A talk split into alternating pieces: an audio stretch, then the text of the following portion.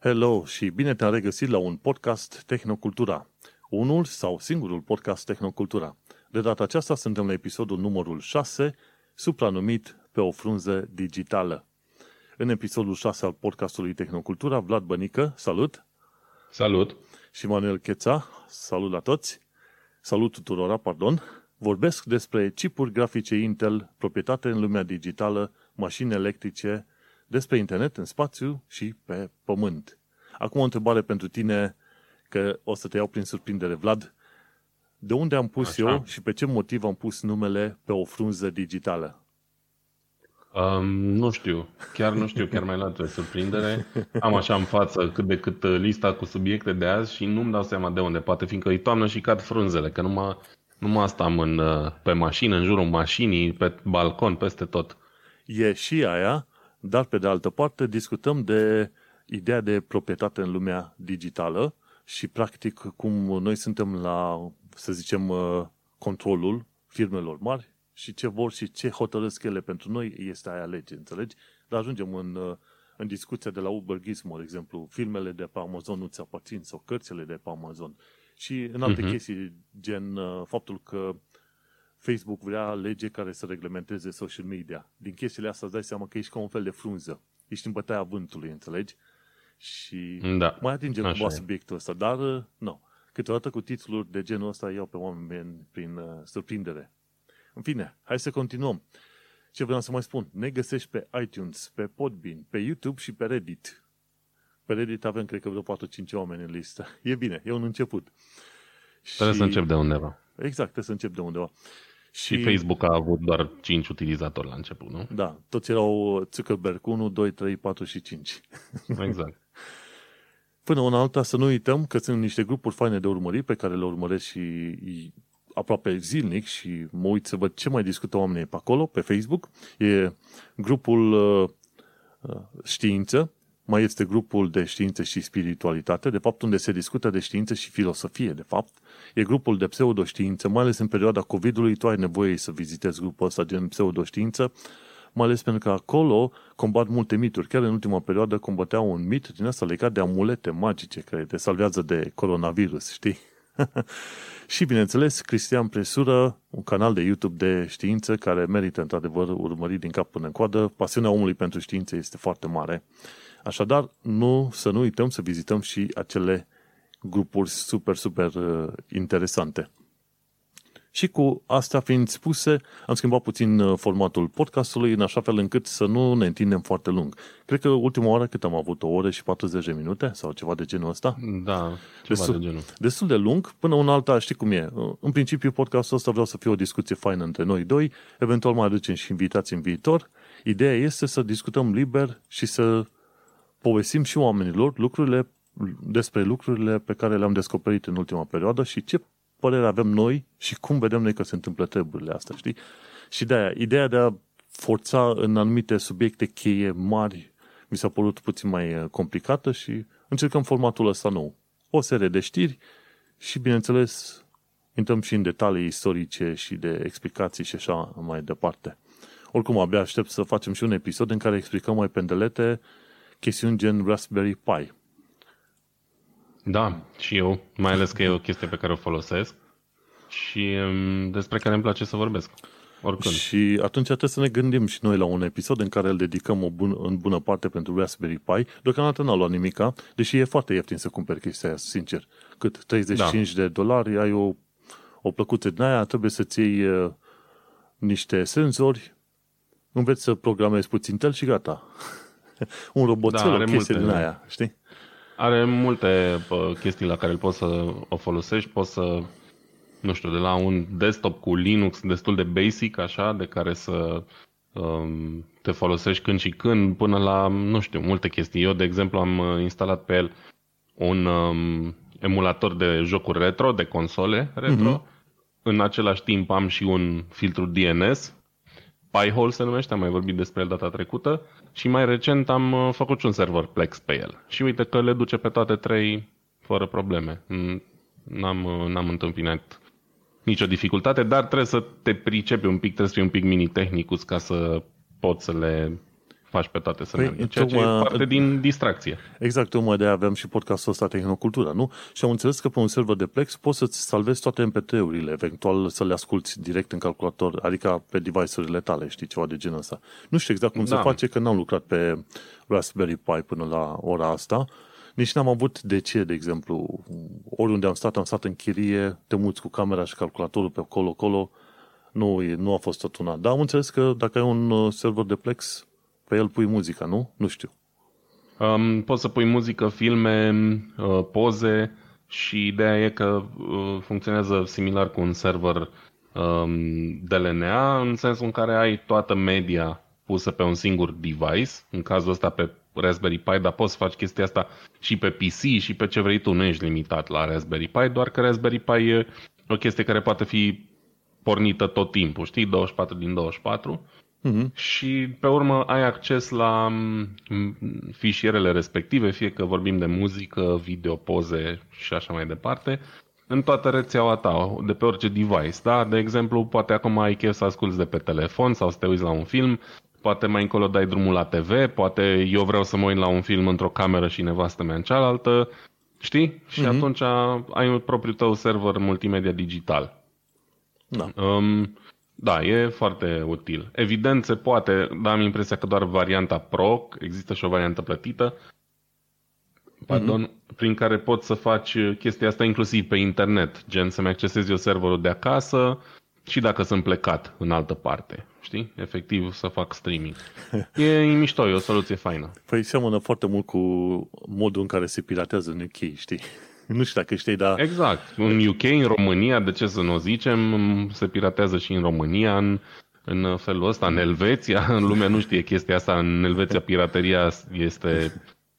Nu știu dacă există prea multe abonamente la Netflix în Elveția, că ei sunt mari fani torrente mm-hmm. și pentru că elvețienii își votează în principiu cam toate legile ei cu mânuța lor, nu depind doar de Parlament, au uh, mai fost propuneri din astea de a interzice torrentele și, bineînțeles, de fiecare dată au fost respinse.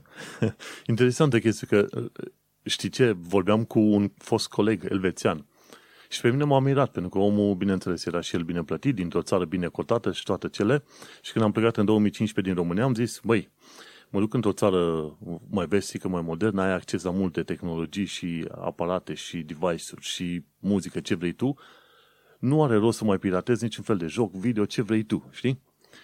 Și surpriza mare a fost că și aici am aflat că, într-adevăr, britanicii și americanii și și elvețienii piratează nu atât de mult pe cum uh, facem noi în România, dar nu atât de puțin pe cât te-ai aștepta. Adică, te, și îi întreb, băi, dar de ce piratezi?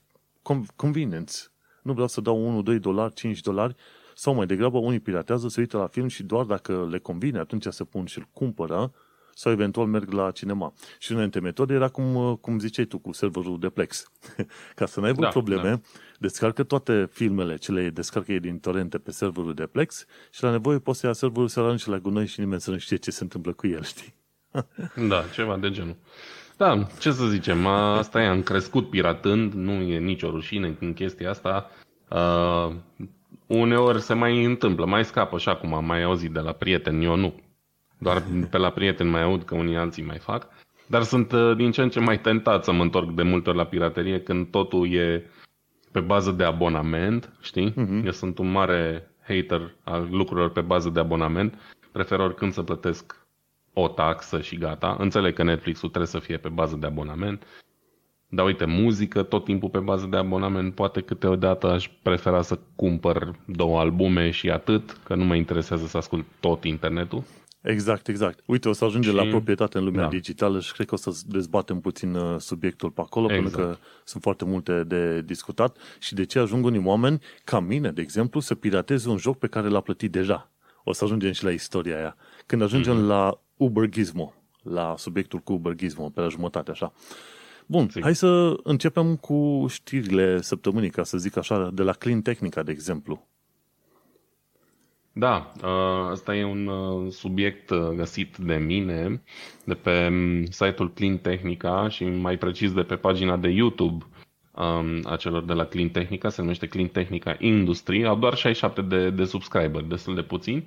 În fine, așa ca dezbatere despre ce este vorba.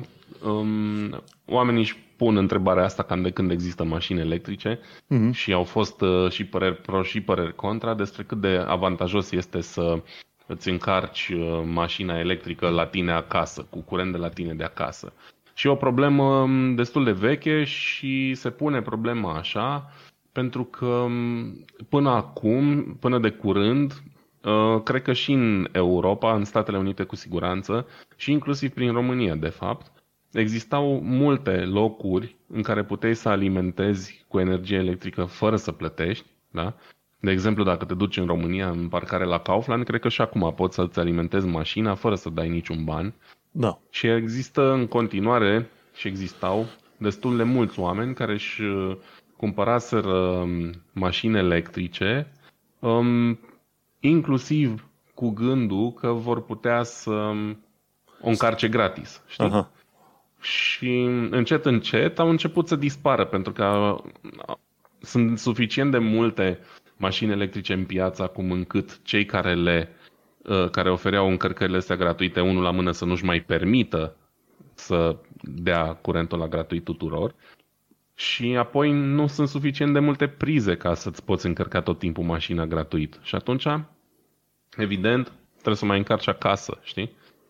Și oamenii ăștia au făcut un calcul, probabil că există și alte calcule de genul, mm, prin care să vadă cam cât ar costa chestia asta. E un clip de două minute, practic omul a luat uh, încărcătorul de Tesla, a pus un, uh, un aparat din ăsta pe priză care îți înregistrează consumul în vați.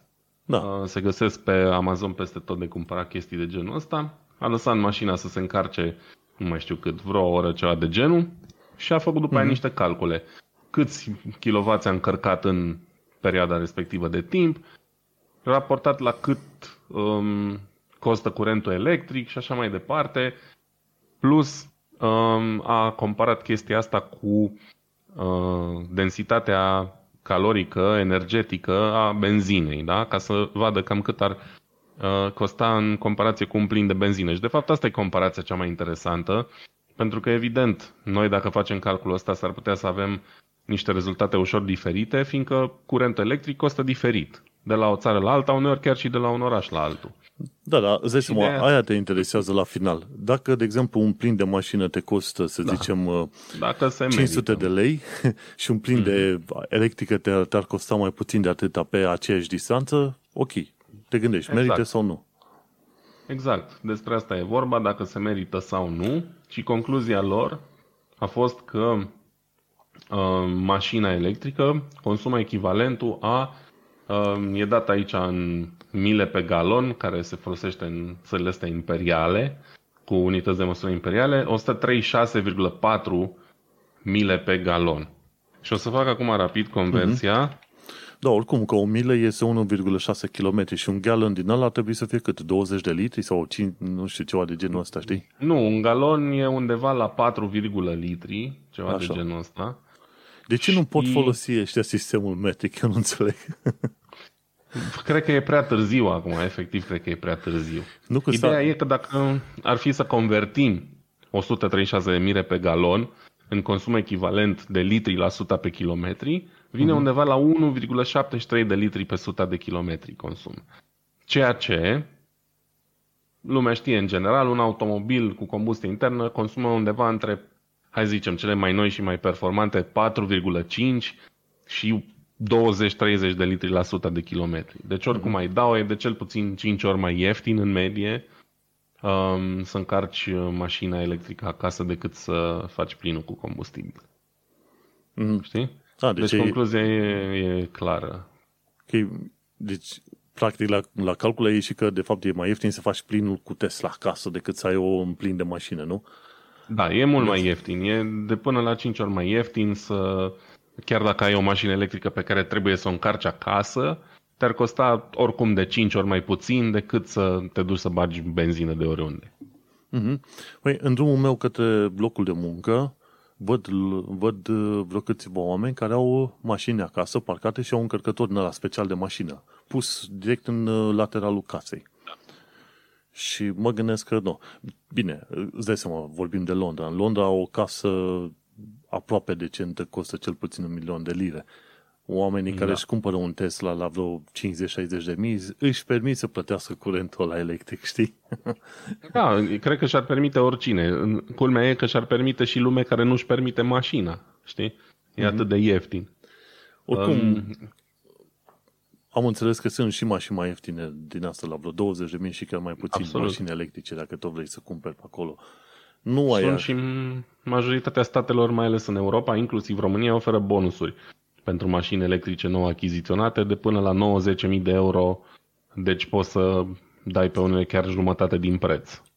Să și iarăși partea foarte interesantă, că am discutat acum de curând cu un șofer de mașină clasică, mașină din asta cu combustie internă, el uh, a fost bucuros să treacă la mașină cu schimbări, cu schimbător automat, cum ar veni, știi? Apeși pe buton, ai pornit și singurele pedale pe care le ai mașină e frână și accelerație. Plus că în da, viitor, că, în, plus că în viitor vor să facă și un sistem în care să nu ai nevoie de frână. Dacă iei piciorul de pe accelerație, atunci ăla să fie interpretat drept frână și atunci mașina să încetinească în momentul respectiv, știi? Ne sunt. Da. Și l-am întrebat, ok, cum a fost să treci de la mașină din asta manuală la automată? Zice, mă, foarte bine. Zice, în sfârșit, mă bucur, stau și eu calm, plus că schimbătoarele astea automate au reușit să fie suficient de performante în ultimii câțiva ani, încât să facă față, efectiv, la cerințele de trafic, să zicem, știi? Și sunt poate chiar mai performante decât ceea ce știe să facă omul normal, o forfecare pe acolo și așa mai departe. Și foarte bucuros să mă și vezi, apăs pe buton, plecăm. Da, așa e. Și mașinile mele sunt uh, toate cu cutie automată. Mamă, cum vorbesc, toate mașinile mele. Am doar două, da? Um, sunt cu cutie automată și, și eu am făcut trecerea acum 3-4 ani. Evident, am condus 10 ani, 11 ani de zile numai mașină cu cutie manuală. Nu doar pentru că aia era alegerea de făcut, că nu prea găseai în România, mai ales la mâna a doua mm-hmm. și nu te permitea mașină nouă, dar era chestia aia de mândrie, bă, nu e șofer dacă nu conduci mașină cu cutie manuală, știi? Da, uite, acum nu m-aș mai prea întoarce, sincer. Dacă ar fi să-mi iau o bătrânică din asta, o mașină de epocă pe care să o scot la plimbare doar duminica, nu m-ar deranja deloc să fie și manuală, dar mașina pe care o conduc zi de zi până la muncă și înapoi, nu aș mai vrea să fie manuală. Mai ales când stau în trafic, să schimb viteze, să nu știu ce, așa pot stau liniștit. Mm-hmm. Mai nou am și cruise controlul ăsta adaptiv care mă ajută în, în situații de, de traffic jam, da, de stat în coloană și accelerează el pentru mine și frenează pentru mine și atunci stau mult mai relaxat. Nu, vezi, numai să nu te uiți la filme, știi, când stai pe rând. Nu, nu, nu, sunt cu minte, sunt cu minte. Așa. Bun, hai să trecem la un alt subiect care mi se pare că e cât se poate de actual și asta, bineînțeles. Cei de la Wired a scris un articol de curând legat de scamatorii cu Google uh, Drive. Nu știu dacă ai primit și tu, dar eu am primit în UK treaba asta. Am primit un e-mail cu un mesaj de la Google Drive care îmi spunea, vezi că documentul la care ești înscris sau pe care ai voie să-l editezi, uh, așteaptă niște comentarii de la tine, știi? Și în uh, documentele pe Google Drive, de exemplu Word, să zicem uh, clonele Word, cum ar veni, dar în Google Drive, poți să lași comentarii. Selectezi un text și lași un comentariu acolo și cineva poate să-ți răspundă la acel comentariu și așa mai departe. Și am deschis în... Uh, unde l-am deschis? Am copiat linkul din e-mail, am deschis în Firefox, în private window M-am dus pe documentul ăla și mi-am dat seama, ok, ceva este în regulă cu documentul ăsta și mi-am dat seama că e o scamatorie pe acolo. Și asta a apărut uh, de curând și am primit în contul meu de Gmail uh, e-mailul ăsta. Și că documentul așteaptă o editare de la tine. Și am înțeles că se întâmplă asta foarte mult în UK și în SUA. Nu știu dacă se întâmplă și în Germania treaba asta. Dar eu nu am primit. Am primit și eu. Se pare că targetează pe țări. Și ce se întâmplă este că, în mod normal, filtre, filtrele alea de la Gmail sunt foarte bune în detectarea spamurilor, malware și ce vrei tu. Ei, pe ăsta de la Google Drive nu l-au prins. De ce? Pentru că, cumva, ce, ce au făcut uh, ăștia cu șalatanii, au descoperit adresele de e-mail de la, nu știu, mii, zeci de mii de oameni și au trecut ca coeditor de document, ceva de genul ăla, știi? Și atunci când ești trecut ca editor de document respectiv, la un moment dat primești și tu un e-mail de la Google Drive. E-mailul a venit direct de la Google Drive, nu din alte părți. Documentul în sine conținea un link care te ducea undeva pe un site probabil de phishing, știi ce mai probabil, știi? Și uite cum chestia asta a ajuns să fie foarte cunoscută acum în ultima săptămână, oamenii au ajuns să fie pocăliți pentru că au crezut că într-adevăr au acces la un document pe Google Drive. Și se pare că ăștia șarlatanii caută tot felul de metode, nu că se pare, chiar așa și e, din totdeauna. Caută metode prin care să te păcălească, știi? Un fel de, da. un fel de uh, șarlatanie gen uh, domnul, trebuie să schimbăm uh, țiglele sau ce știu, scurgerea apei la casă pentru că se vede că e ceva stecat, știi? Deși nu e nevoie, înțelegi? Da. Și acum mi se pare că Google a rezolvat problema asta, dar a fost o problemă destul de mare, timp de câteva zile la un moment dat. Google Drive îți trimitea e mail cum că erai editor pe undeva. Și o să vedem mult mai multe chestii de genul ăsta că se vor întâmpla. De ce? Pentru că serviciile Google o parte dintre, bună dintre ele sunt gratuite și atunci sunt foarte mult folosite de mulți oameni, cât sute de milioane de oameni. Nu știu dacă avem uh, un fel de statistici din alea de utilizare. Plus că Chrome, la rândul său, ca program, este foarte utilizat. Nu are o, o cotă de piață de peste 80%. Ceva de genul ăsta Chrome-ul. Și atunci, cât 80% Chrome-ul, uh, Firefox o fi pe la 8%, ar mai fi Edge pentru nu știu cât și ar mai fi și Safari, puțin, un 5% pe acolo, știi? Și Internet Explorer undeva la 0,05%, ce, ceva de genul ăsta. Și... Uite, dacă tot um, vorbeai de, de câți utilizatori are Google, așa ce am putut să găsesc în uh, câteva secunde cât ai vorbit tu, uh-huh. uh, doar în Statele Unite Google are peste 246 de milioane de vizitatori unici. Mm-hmm. Deci doar în Statele Unite. Bine, dar Google, website-ul Google sau serviciile Google, cum e Google Docs?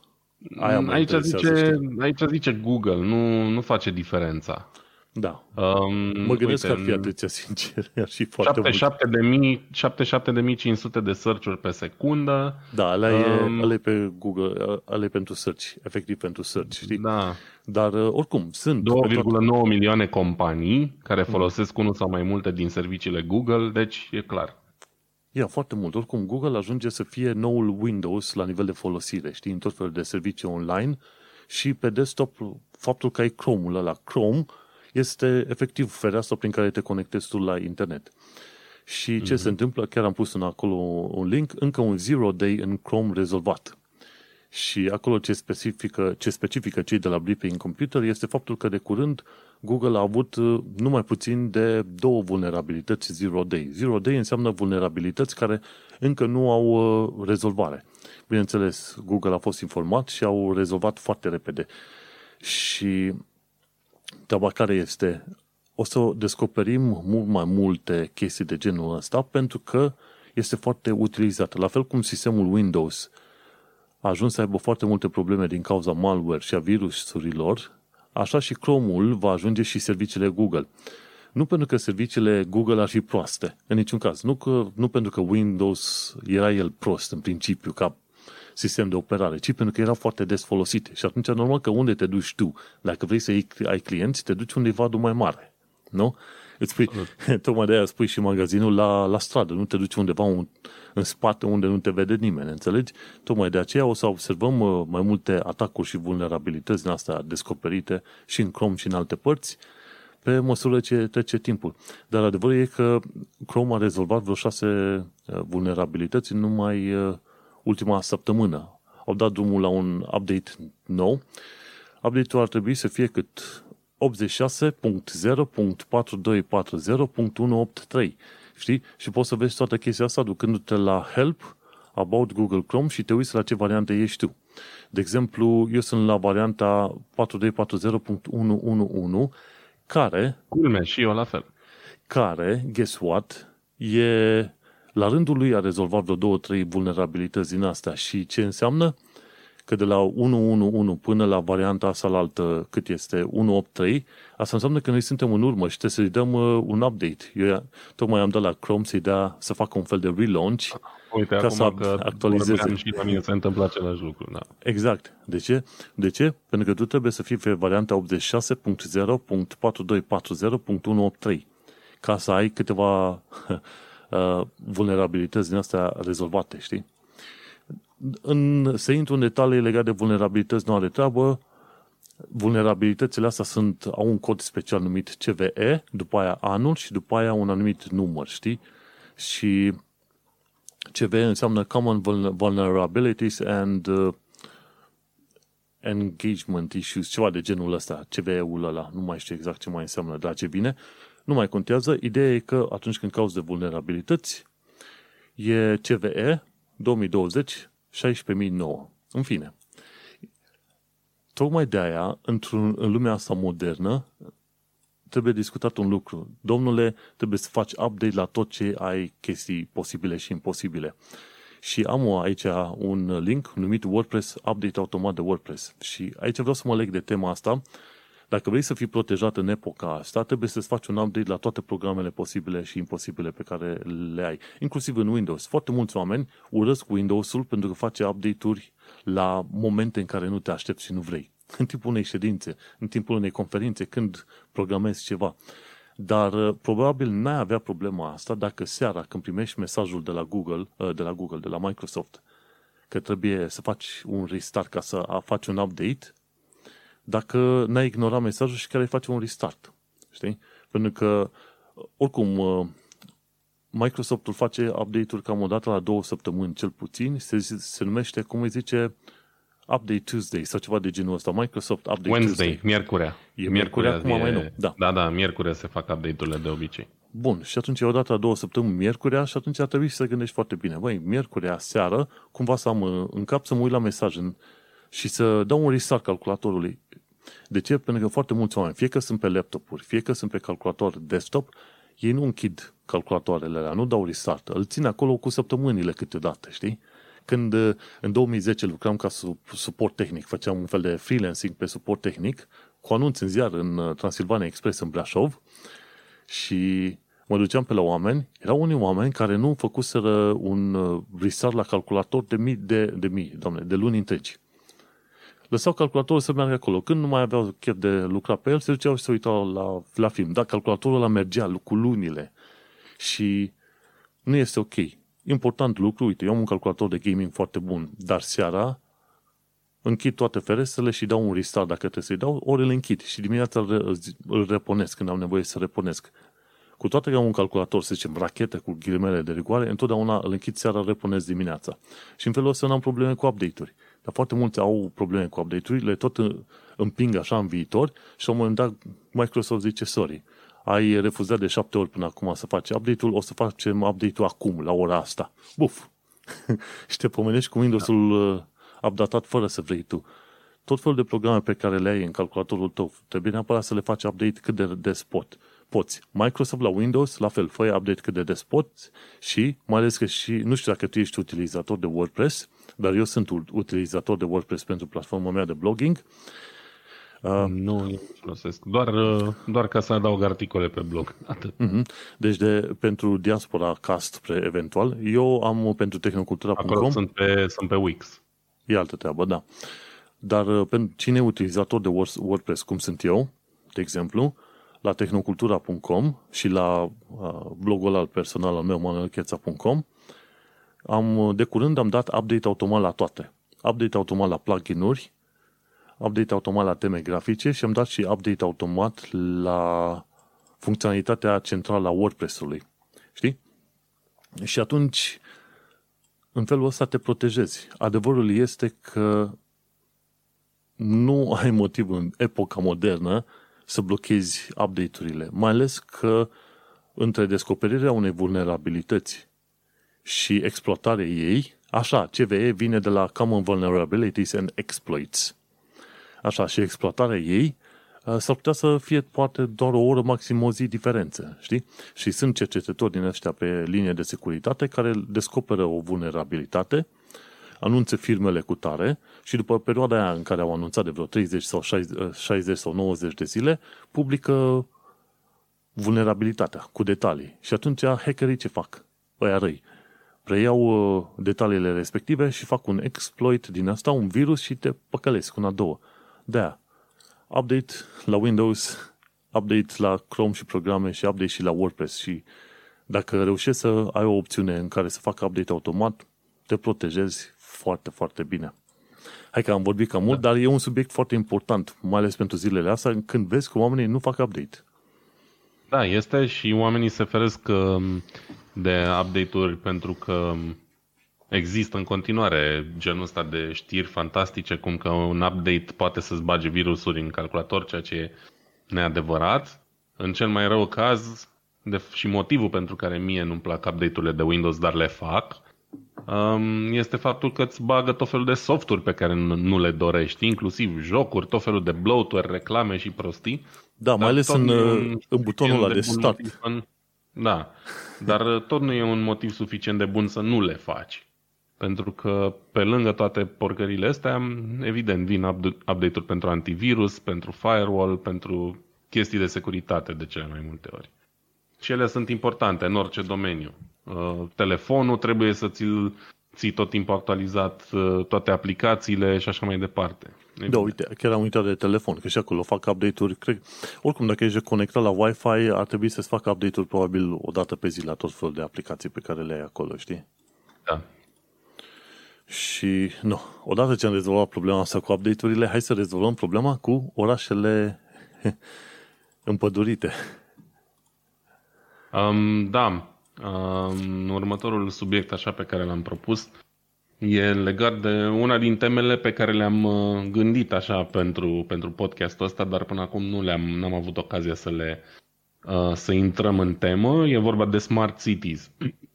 și ce înseamnă smart city? și ce putem învăța de la diverse orașe din lume. Pentru că noi vorbim aici pe limba română, suntem români, România are orașe, da? Venim din unul din, Sigur? din orașele astea. Eu consider Brașovul un fel de sat mai mare, știi? Da, mă rog, un sat mai mare, dar este totuși un oraș și um, trebuie să vedem ce putem învăța din ce au făcut alții cu Perfect, orașele da, lor. Da. Mai ales că Brașovul se vrea un oraș modern, se vrea cel mai frumos oraș din România și așa mai departe. Da? Deci lecții de învățat ar fi. Și uite, începem um, cu una din problemele cele mai spinoase, mai ales pentru noi ca brașoveni, dar cu siguranță și alți ascultători din alte orașe din România trec prin asta. E vorba de poluarea din orașe. Brașovul este greșit văzut ca unul din cele mai verzi orașe din România pentru că avem uh, munți și dealuri de jur împrejur și pe lângă noi dar cumva suprafața intravilană a orașului e destul de betonată. Adică da. Parcuri nu prea avem, sunt puține, sunt mici, copaci pe străzi, pe bulevarde, din ce în ce mai puțini și mai urât, toaletați, ciuntiți, efectiv distruși. Și atunci una din lucrurile de care ar avea nevoie mare Brașovul din punctul meu de vedere e fix de o regândire a spațiilor verzi și din fericire noul nostru primar Alen Coliban pare să fie de acord cu chestia asta, să vedem ce măsuri o să poată lua în viitorul apropiat. În fine, ideea e că am găsit uh, un articol interesant despre Seul, care e unul din cele mai avansate orașe din lume, uh, capitala Coreei de Sud, care a anunțat planuri să creeze primele wind path forests, le zice, da? adică niște păduri urbane gândite să permită aerului să circule mai bine prin oraș. Um, pentru că există în anumite orașe în care nu există o circulație bună a curenților de aer. Brașovul chiar e unul din orașele astea. În Brașov nu prea bate vântul. Bate puțin, bate încet și asta creează uh, buzunare din astea um, de poluare pe marile bulevarde, știi? Și poluarea nu, nu reușește să, să plece. Și într-un oraș în care majoritatea mașinilor sunt trable fumegânde aduse de prin, de prin Occident, chestia asta ar fi cu atât mai importantă, știi? Și aparent, ce au gândit coreenii, uh, este să facă așa niște pâlcuri de copaci plasate în lungul drumurilor și în lungul râurilor. Chestia e că Seul e și traversat de un râu destul de mare. Uh, noi la Brașov nu avem chestia asta și e o, un lucru la... destul de important, că pe râu în general circulă curenți de aer. Mm-hmm. Spune. La Brașov sunt câteva pârâuri care trec cumva pe sub uh, oraș.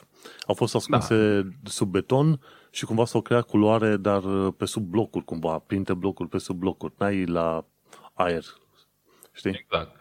Exact, dar sunt mici și n-ar fi suficiente oricum ca să aducă curenți de aer. Un râu mare, cum e, nu știu, poate Oltu, să zicem, sau cum ar fi Dunărea sau uh, Thames în Londra, că ești în Londra, da, da. simți când te duci Tamisa, pe Tamisa, da. că bate vântul mai tare decât în, în alte părți ale orașului.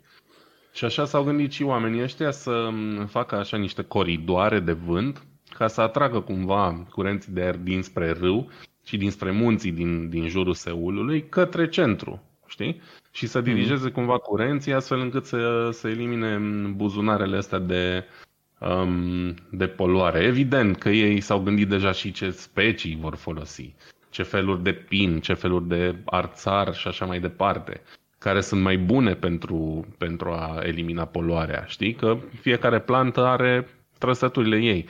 Da? Cum și noi, unii respirăm mai mult aer când inspirăm odată, alții mai puțin, așa sunt și plantele astea. Unele absorb mai multe noxe, altele mai puțin, unele cresc mai repede, altele mai greu și asta e foarte important. Pentru că degeaba plantezi niște arbori care în 10 ani de zile or să aibă un metru înălțime, știi? Mm-hmm. N-ai făcut nimic. Trebuie să fie niște specii care cresc suficient de repede încât în câțiva ani să, să fie semnificativă chestia asta. și aparent vor investi în treaba asta 15 milioane de uh, dolari, ceea ce nici nu e mult dacă stăm să ne gândim. Adică e un oraș imens. Um, probabil că în Brașov, dacă s-ar realiza, evident că nu se va întâmpla în decursul vieții noastre așa ceva, dar dacă s-ar realiza o chestie de genul, ar costa mult mai puțin și probabil că și-ar permite orașul o chestie de genul ăsta, știi?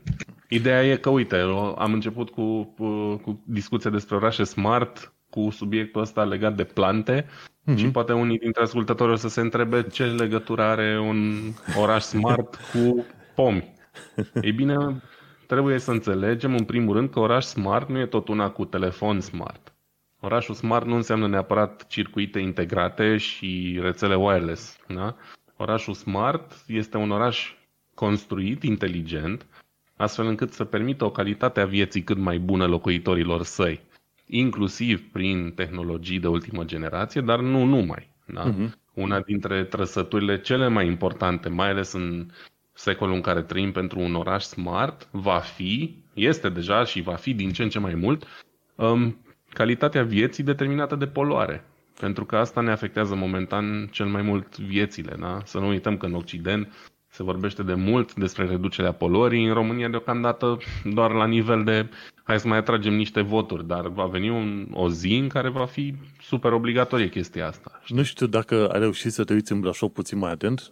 Noi, cum ne plimbăm destul de mult cu bicicleta prin Brașov, când ajungem să ne plimbăm cu bicicleta, câteodată ne uităm, ok, cum, sunt, cum arată frunzele și plantele chiar de la marginea drumurilor principale și cum arată frunzele și plantele undeva dintre blocuri pe unde nu prea circulă mașinile.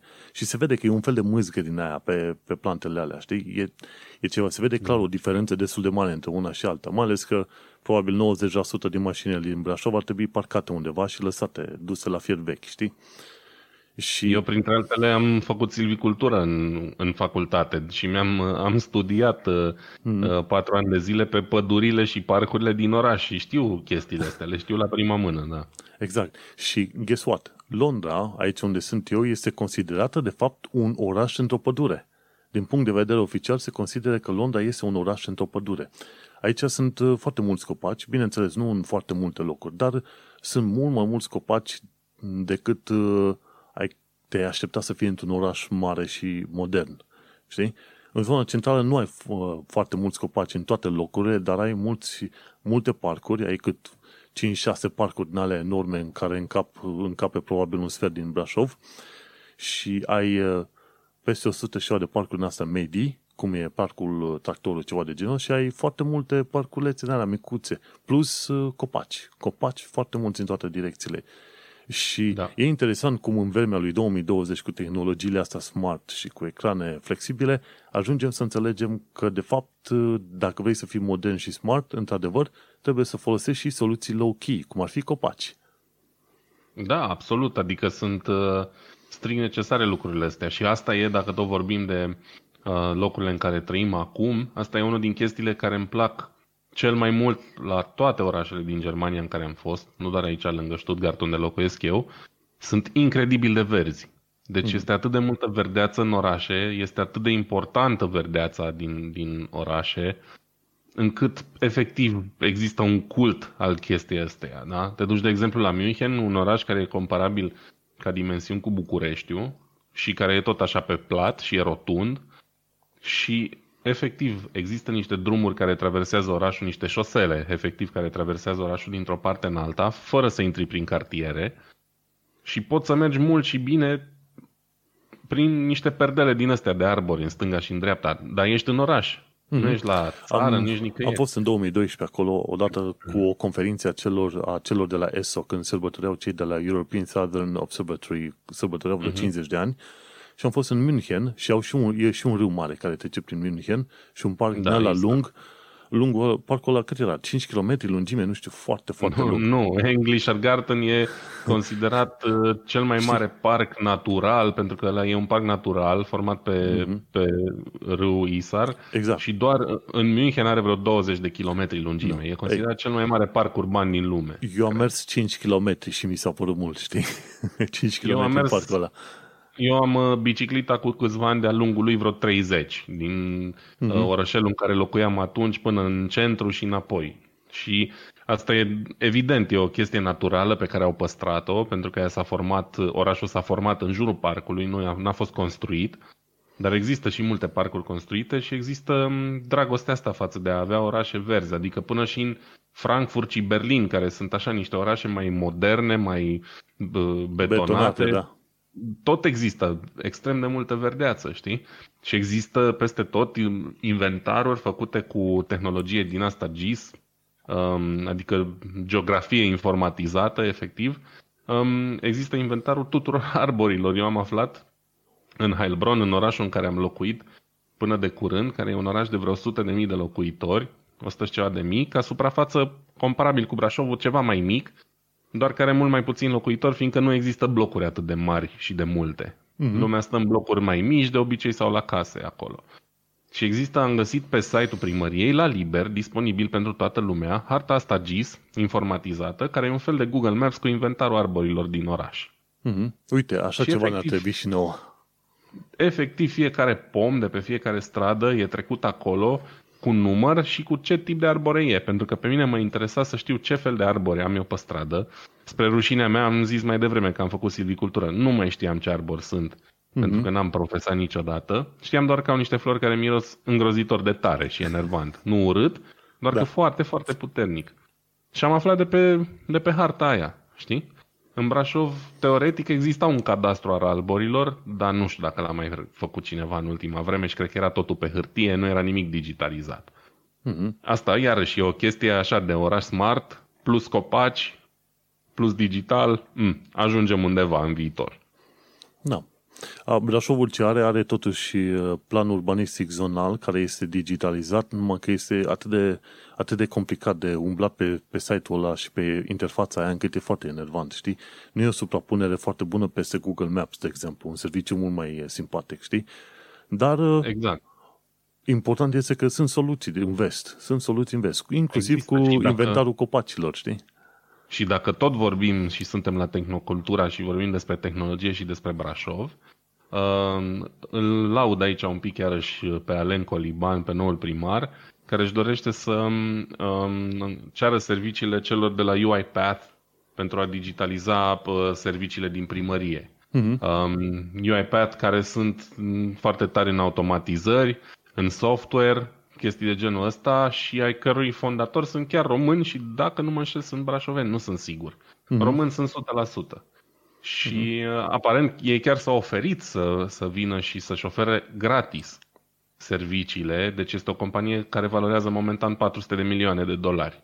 Oho. Și s-au oferit să vină gratis în Brașov și să-și ofere serviciile pentru digitalizarea um, primăriei, ceea ce nu e puțin lucru. S-ar putea, dacă reușește proiectul ăsta, să fie una din cele mai bune digitalizări a vreunei instituții publice din, din România. Nu. Și sper din suflet să reușească să implementeze chestia asta. Smart City. curând. Curând, foarte da. curând. da. Uh, ok. De, de pe pământ, hai să mergem puțin în spațiu în momentul de față. Cred că știi despre ce vorbesc acum. Îmi place în spațiu. Da, despre Starlink. Starlink este practic rețeaua asta de internet cu, prin sateliți a lui Elon Musk. Cumva omul ăsta a ajuns la stadiul lui uh, uh, Steve Jobs de la Apple, pe bune. Deci cumva ajunge să aibă notorietatea lui Steve Jobs. Bineînțeles, personalitatea este diferită, dar notorietatea e cam pe acolo, știi? nu știu dacă ți se pare în felul ăsta, scuze. Da, nu, clar, um, e probabil unul din cei mai celebri tocilari din lume, să zicem așa, da? Uh, adică tot ce a realizat cu uh, companiile lui sunt deja, deja sunt de legendă. Da, și l-a pornit și de la PayPal, nu? ultima iterație. Da, a pornit de la PayPal, a făcut PayPal-ul mare, nu știu exact toată povestea, dar știu că din PayPal și-a făcut atât de mulți bani și probabil că dacă mâine ar închide toate afacerile actuale, ar trăi din banii de la PayPal fericit până adânci bătrâneți. Mm-hmm. Um, și acum cea mai nouă jucărie a lui pe care încearcă să o pună pe picioare e Starlink. Da, păi a făcut Tesla, e SpaceX pentru transport în spațiu și... Amândouă care funcționează deja, deci nu, au trecut de stadiu de startup, să zicem. Da, bine, e drept că la Tesla nu are încă profit, are ceva venit, dar încă se bagă bani, nu face profit. Dar nu știi, SpaceX mi se pare că totuși, nu știu dacă aduce profit, dar în niciun caz nu consumă mai mult decât face, știi? SpaceX, Cumva e... SpaceX e profitabil, din câte știu eu. Ok, cool. Și știi că are și ideea ciudată cu Hyperloop, dar nu, vorba aia, nu trebuie să iasă toate ideile, măcar unele dintre ele, știi? Și asta mai nou cu Starlink, asta pare să fie chiar interesantă. Știi ce vrea să facă?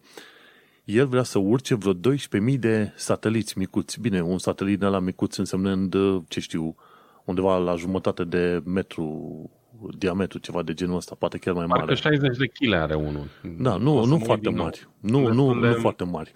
Dar vrea să urce, da, în timp ce de te uiți sub, el vrea să urce 12.000 de asemenea sateliți pe o orbită destul de joasă. Nu, nu pe aceeași orbită, să zicem, cu Stația Spațială Internațională, ci ceva mai sus, mi se pare. Nu știu exact la ce altitudine. Uh, mai sus însemnând mai sus de 500 de kilometri, ceva de genul ăsta. Și ce se întâmplă? Până în momentul de față au reușit să urce 900 de sateliți în spațiu. În spațiu. 900 de asemenea sateliți. Gândește-te, era o vreme în care era o știre extraordinar de mare. Hai să zicem, eram 90, nu? Când auzeam că NASA trimite pe cineva în spațiu sau un satelit în spațiu, ni se părea un eveniment la de sărbătorit în România, deși noi nu aveam niciun aport efectiv, știi? Mai mult ca sigur sunt români care lucrează la NASA, numai că noi nu știm. Ca idee. Dar Acum să ai de-a face cu, ce știu, câte 50-60 de sateliți lansați cu o, cu o singură rachetă la un moment dat, este o chestie extraordinară. Sunt 900 de sateliți, în următorii câțiva ani de zile vrea să ajungă la 12.000 de sateliți și cu ocazia asta ce vei avea, vei avea internet din spațiu. Și mi se pare că s-au lăudat la un moment dat că aveau un, uh, un latency de 42 de milisecunde. Practic, uh, ca și cum avea internetul deci, pe pământ, prin fir. Exact. Da. Știi, hai să zicem că ai fi într-un loc cu internet puțin mai încet, dar totuși 42 de milisecunde latency este extraordinar de bun, mai ales că tu internetul îl primești prin satelit. Bineînțeles, am înțeles că cine vrea să testeze serviciile lor, acum trebuie să plătească undeva vreo 90 de dolari pe lună, trebuia să te fi înscris în serviciul ăla de insider sau cum se numește, plăteai 90 de dolari pe lună, plus încă vreo 500 de dolari pentru instalație. O antenă de satelit și niște decodoare, niște prostii de asta. Dar uite-te că ai putea fi, odată ce Starlink urcă cei 12.000 de sateliți în spațiu, ai putea fi în Africa, în Ghana, undeva în junglă, unde n-ai semnal telefonic nimic, ai putea fi acolo și să primești internet cu o latență din asta de 40 de milisecunde și să ai un internet de cât? De 50 de megabits pe secundă, dacă stau să mă gândesc bine. Că la un moment dat ziceau mhm. că au făcut teste și din testele alea le-a reieșit că au undeva viteze între 50 și 150 de megabits pe secundă. Păi, îți dai seama să fii în, într-o junglă, în fundul Amazonului, în Brazilia, și să poți să discuți cu mine, să facem un video call, să facem podcastul. Tu să fii în Brazilia și eu aici, știi? Da. Datorită faptului că tu ai internet peste tot. Și cred că chiar mai zicea cineva, dar uh, se pare că următoarea revoluție în, uh, în crearea unui acces foarte bun la informație și la cantitate de informații este să ai internet peste tot. Și asta ar fi posibil. Cu sateliții ăștia nu vei avea curent peste tot, dar în schimb va fi mult mai ușor să ai acces la internet oriunde pe globul ăsta. Că ești pe Himalaya, că ești uh, undeva în mijlocul junglei, ori în mijlocul deșertului Sahara, vei putea avea acces la internet în câțiva ani de zile, știi? Și asta e o chestie extraordinar de mare, mai ales când ne gândim că prin anii 2000 noi abia descopeream ce internetul și ne jucam Hercules la internet cafeuri. Și acum ajungem exact. să discutăm în podcasturi despre faptul că oriunde ai fi pe lume, în următorii ani, vei putea avea internet de 50 de megabits pe secundă, adică să stai în videoconferință cu cineva. Nu vei avea apă, vei avea baterie, poate doar 5% din baterie, pentru că nu, fiind în deșert și neavând curent, dar măcar ultimele două minute din viață le vei petrece într-un video call cu prietenii tăi, le spui adio sau ceva, știi? Da, exact. ceva de genul ăsta. Dar este un pas extraordinar de mare pentru omenire. Știi? Pentru că vei ajunge să ai internet peste tot. Acum, nu știu dacă vor fi pe diverse grade, dar cred că vor fi grade. De exemplu, internet gratuit până la X mega pe, pe lună, pentru tot omul de pe planetă, tot ce, tot ce trebuie să faci să ai instalația de conectare și mai departe. Gândește-te mai ales țările defavorizate și vorbim aici în special, să zicem, de Africa și anumite țări din Asia, care vor putea să cumpere într-un sat un receptor din ala și din satul ăla se pot duce fire de internet, cum erau lanurile la noi în România, peste tot prin sat. Și gândește-te ce înseamnă conectivitate pentru oamenii aia și accesul la informație. Deci, Starlink va fi iarăși o chestie foarte profitabilă pentru Elon Musk. Și atunci va avea trei chestii foarte mari, extraordinar de bune făcute de, de Elon Musk. Și uite, interesantă chestie. Deocamdată, deși e vreo 13,8 megabits pe secundă în medie, viteza, și vor să se ducă undeva la 50, 50 până la 150 de megabits, totuși e mult mai bine decât uh, ce oferă alt internet prin uh, satelit, cum e HughesNet sau Viasat, care îți dau undeva pe la vreo 2,6 și 3,2 megabits pe secundă. Adică mult mai puțin.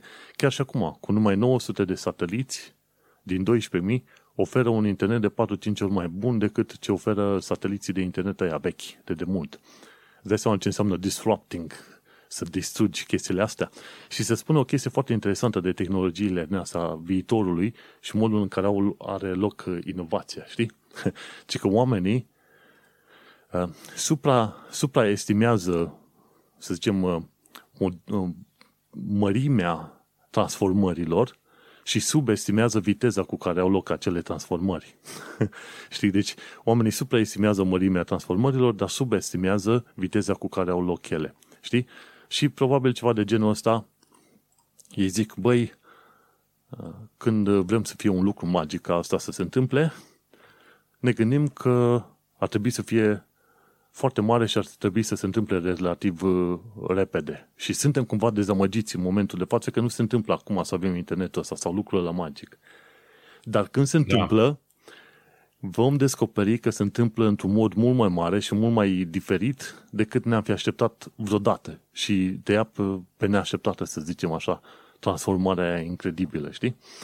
Și cam la asta ne, ne uităm. Starlink acum ni se pare, ok, numai 9 sateliți, vor fi în 3 ani de zile și vom descoperi că peste 5 ani de zile vor fi mult mai mulți sateliți și mult mai mult acces la internet, încât vom fi luați prin surprindere total.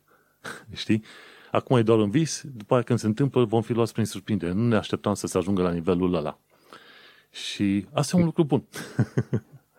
Așa e. Um, e foarte interesant ce vrea să facă Elon Musk cu Starlink ca mai toate lucrurile pe care vrea el să le facă, de ce să nu recunoaștem.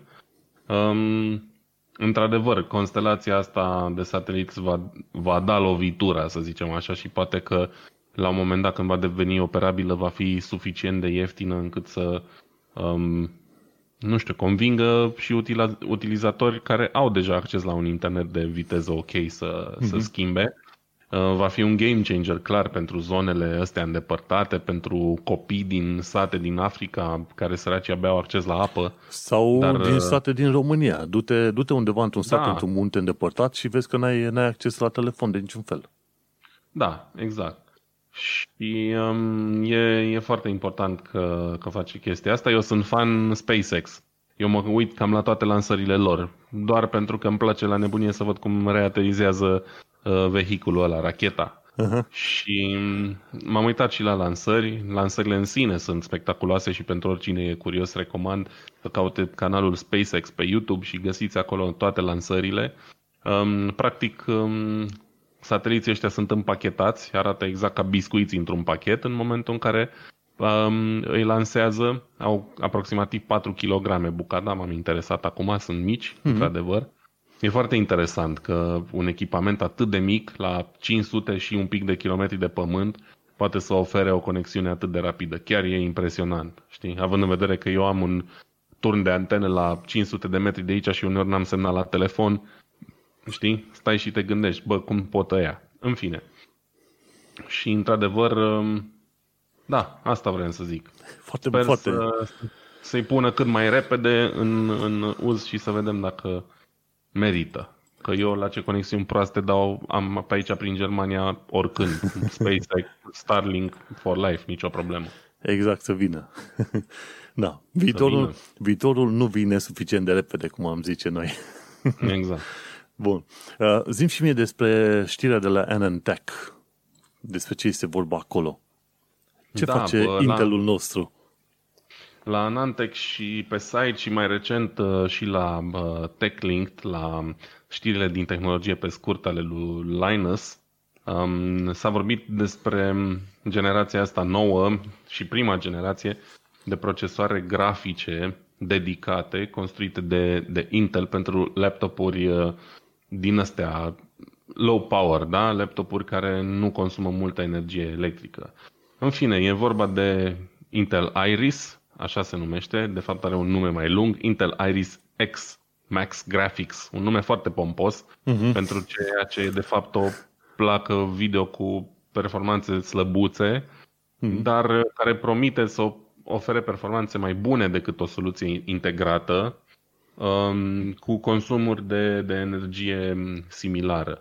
Practic, Intel vrea să intre pe piața um, plăcilor grafice dedicate cu pași, pași mărunți pentru început și încearcă chestia asta, încearcă degetul cu uh, încearcă marea cu degetul, să zic așa, pe laptopuri, unde e mai ușor și unde lumea nu e atât de pretențioasă, poate. Și a creat chipurile astea dedicate, știi? Care, printre altele, oferă tot felul de tehnologii, inclusiv posibilitatea să uh, colaboreze, să zicem așa, să transfere informații cu soluția grafică integrată de pe procesor, Um, ceva um, rețele din astea de, de, de learning um, prin care să se adapteze, să lucreze împreună cu procesorul și să crească cumva artificial, n-am înțeles foarte bine cum, performanțele chipului. Deci uh, chipul are o performanța X, dar uh, prin rețelele astea prin care comunică cu procesorul principal, Uh, poate să-și crească performanța pentru că optimizează transferul de date între ele și așa mai departe. În fine, ideea de bază e că e mai bun decât un, o placă video Integrat, sau un chip da. grafic integrat pe un procesor, dar consumă cam la fel de puțin curent. Să vedem. Ei le, le intenționează în prima fază pentru laptopuri din astea eficiente energetic, unde de obicei se oferea doar procesor cu o soluție grafică integrată până acum, și acum vor să, să implementeze chestia asta, să o împingă un pic în față. Bine, dar asta, asta nu o să însemne o limitare, că am înțeles că chipul ăla grafic trebuie pus uh, pe o placă de bază. Practic, tu iei, uh, tu iei un laptop anume, dar placa aia de bază trebuie să fie specifică Intel, nu? Efectiv, A, uh, cu procesorul adică Intel, dar să fie și cu o placă video dedicată pe placa de bază direct acolo. Nu, exact. Adică, la fel ca și până acum, un laptop cu o placă video dedicată are chipul la grafic lipit pe placa de bază. Nu e ceva ce poți tu să upgradezi mai târziu. Mm-hmm. La fel va fi și ăsta, doar că va fi de la Intel și cumva, nu știu, e iarăși unul din lucrurile pe care nimeni nu le-a cerut, dar Intel s-a hotărât să le facă, știi? A, da, adică stai. Era... Stai să descoperi Cine? că de fapt nu e o mișcare proastă. În, în tot felul de podcasturi legate de tehnologie, ce am auzit de Intel și de banii pe care face Intel de pe urma procesoarelor, am înțeles că ei au ceva dificultăți în a crea procesoare noi. Știi că e vorba de da. procesorul ăla de fabricație, litografie de să, 5, 5 nanometri, 7 nanometri, dacă TSMC, Samsung, Nvidia, bine, Nvidia folosește TSMC și, și sau Samsung, AMD la fel, toate astea i-au bătut pe Intel la, la numărul de tranzistori pe centimetru pătrat, ca să zici așa, știi? Și atunci, cumva, Intel probabil că își caută o altă piață de lucru, nu? Că în da. felul ăsta mă gândesc că la un moment dat încearcă să intre în lumea de plăci grafice pentru că cumva au nimerit la un deadline, la un punct de oprire de care nu pot să plece ei mai departe, să treacă ei mai departe. Pentru că, într-adevăr, procesele, procesoarele Intel sunt încă, încă super faine, dar adevărul e că să zicem, evoluția de la o generație la alta a fost foarte mică în ultima perioadă, adică în ultima perioadă înseamnă 10 ani, da? Absolut, da. AMD a venit într-adevăr cu salturi din ale enorme. Când? Acum 5 ani de zile noi auzeam de la AMD că face cu 16 nuclee. Era o chestie mm-hmm. neauzită, știi, să auzi așa ceva. După aia Intel s-a văzut nevoie să facă și ei cu vreo 4 nuclee, 6 nuclee să mai urce. Și atunci se, se ducă mai departe. Și atunci se pare că Intel face mișcarea asta către chipuri grafice pentru că lumea de procesoare cumva nu-i mai acceptă. Ei rămân cumva puțin în urmă, știi? Da, e totuși riscant, adică Intel e în continuare cel mai mare jucător pe piața uh, procesoarelor, chiar dacă să zicem că au rămas un pic în urmă um, la capitolul uh, litografie față de AMD. Uh, sunt lider de piață pentru că ce nu realizăm noi este că bătălia dintre AMD și Intel e un fel de Samsung și Goliath, da? pentru că Intel este uriaș prin comparație cu AMD. Și mm-hmm. faptul că AMD reușește să aibă performanțele pe care le are și să țină piept lui Intel este mult mai șmecher decât credem noi de fapt că e, știi? Mm-hmm. Uh, AMD nu o să ia prea curând locul lui Intel. O să le ia o, o parte din, din uh, clienți și clar o să le știrbească faima. Dar uite că și Intel, chiar cu tehnologia asta care deja e doar o îmbunătățire a ce au lansat în urmă cu 3 ani, cred că deja, cred că de la generația 8 sau a 7 sunt pe aceeași tehnologie asta de 7 nanometri, dacă nu mă înșel, și doar aduc îmbunătățiri pe alte părți uh-huh. dar cumva reușesc să mai stoarcă niște performanță din, din chipurile alea. Chestia e că cred că se apropie și încet încet de punctul în care efectiv asta a fost, nu avem cum să mai stoarcem din, din chipul ăsta nimic și trebuie să ne gândim la ce e de făcut pe viitor, dacă nu reușim să, să schimbăm procesul, știi? Dar e, mi se pare totuși riscant ca acum, când ai doi jucători atât de puternici, mai ales Nvidia, care e absolut supremă pe partea de chipuri grafice, mi se pare destul de curajos. De aia probabil au și atacat segmentul ăsta pe care nu prea se bate nimeni, știi? Mm-hmm. Au zis hai să începem de aici, că aici putem să fim numai noi, ne facem treaba noastră și avem suficiente uh, resurse și primim de pe urma utilizatorilor suficiente informații încât să ne dăm seama în ce direcție trebuie să mergem cu, cu chestia asta. Eu, unul mă bucur. Degeaba ai, să zicem, AMD cu Radeon și cu Nvidia, la pleci video dacă nu ai un al treilea, să fie Intel. Chiar, chiar mi-ar conveni să văd un Clar, Intel video. duce doar la progres, deci nu am nicio problemă și cu asta. Și cel mai probabil Intel își permite să piardă câteva miliarde, chiar dacă nu duce A, nicăieri toate chestia asta. nu, nu le, nu-i plângem pe noi, pe ei de milă, știi? Absolut nu. Hai să-i lăsăm pe ei cu chipurile grafice și să mergem la o altă chestie, la Wayback Machine de fapt, Wayback Machine este, de fapt, uh, hostat pe site-ul Archive.org. Este o organizație asta, un ONG, efectiv, care se ocupă de arhivarea întregului internet.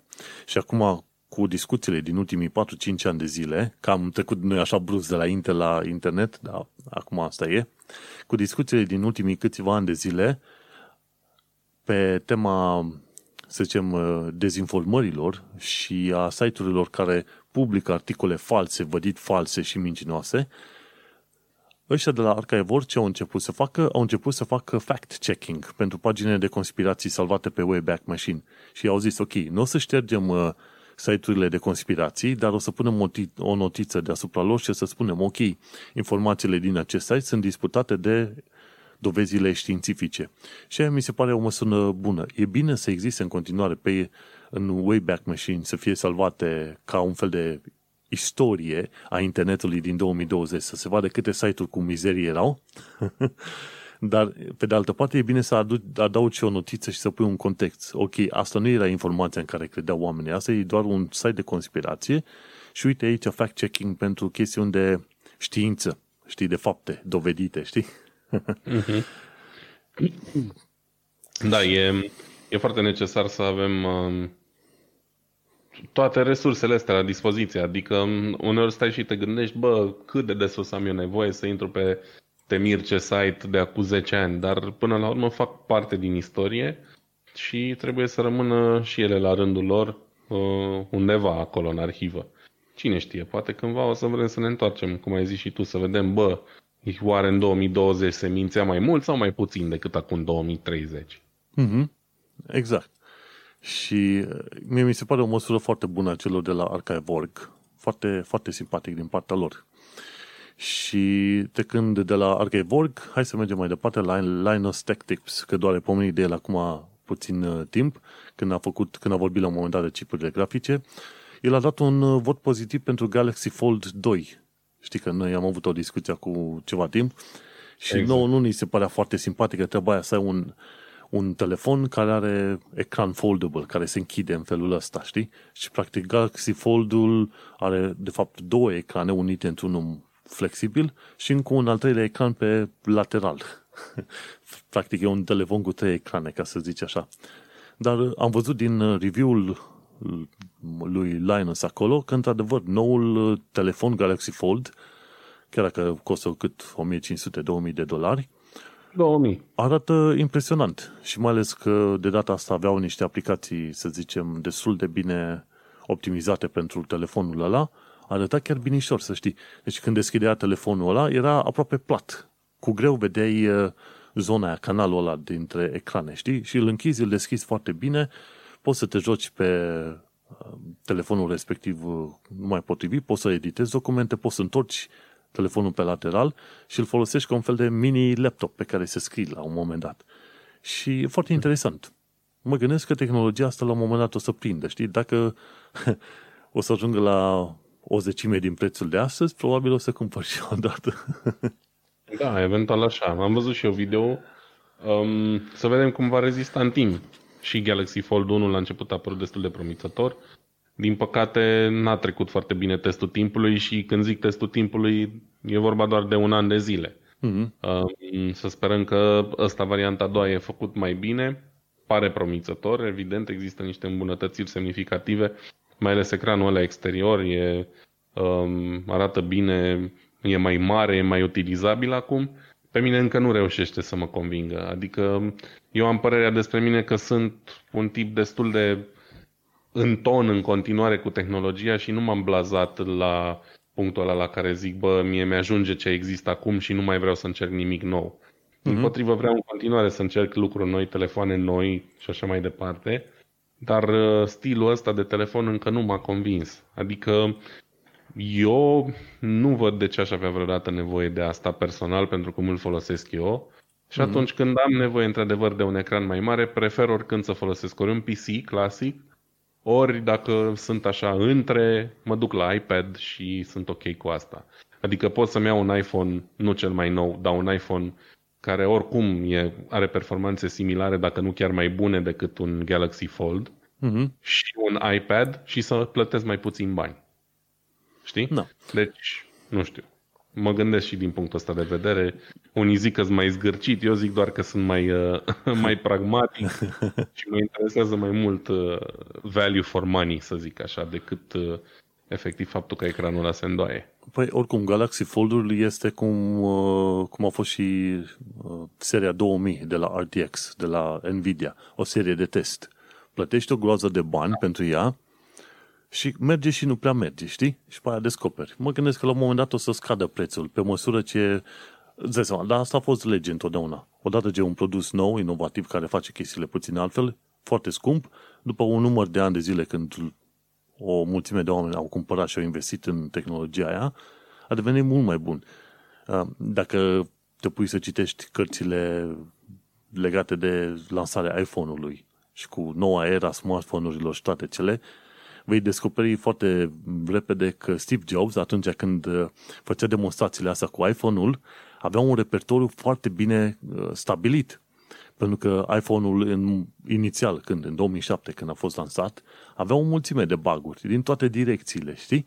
Dar da. în, când a făcut demonstrațiile respective, arăta și mergea perfect. De ce? Pentru că atunci când trebuia să intre, de exemplu, în, la aplicație de mail, îi se spunea, du-te și verifică uh, e mail primite, dar nu da click pe butonul de uh, vizualizare, nu mai știu ce, anumite detalii.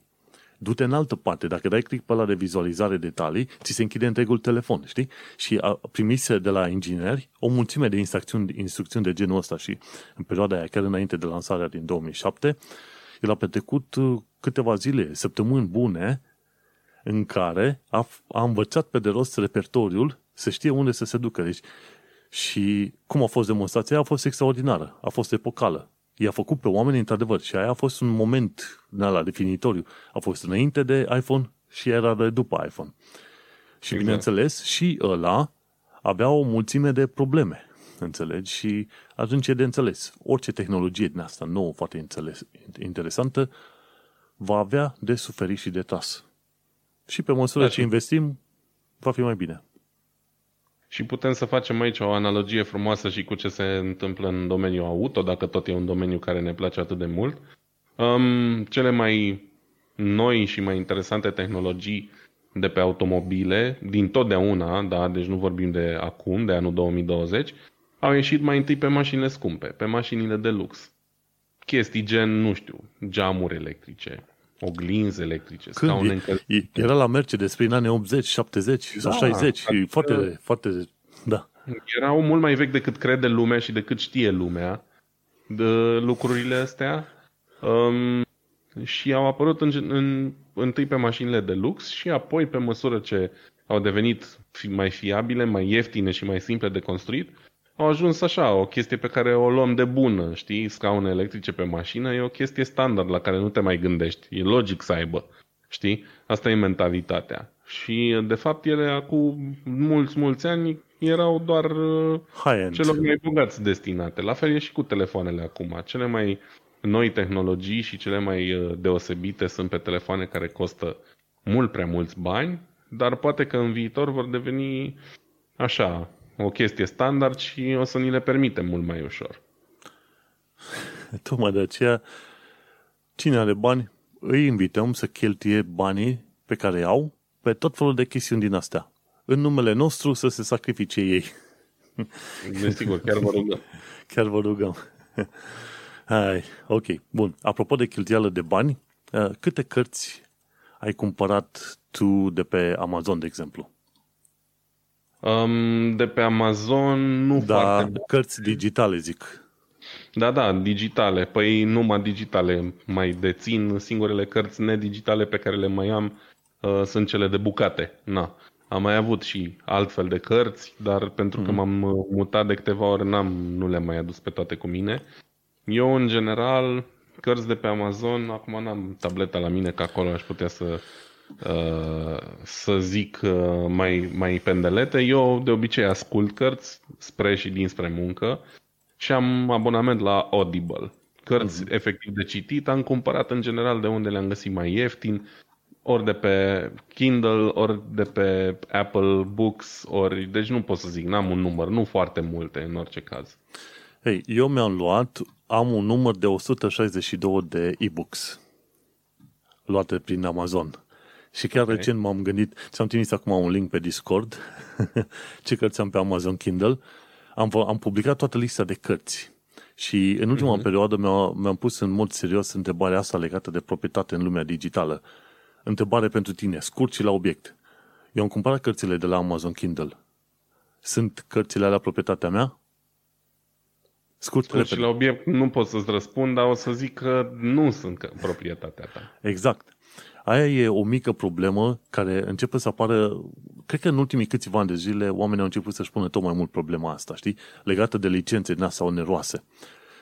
Tu, efectiv, ce plătești tu pentru filme, cărți și așa mai departe, chiar acolo am și pus de la Uber Gizmo, filmele de pe Amazon nu ți aparțin.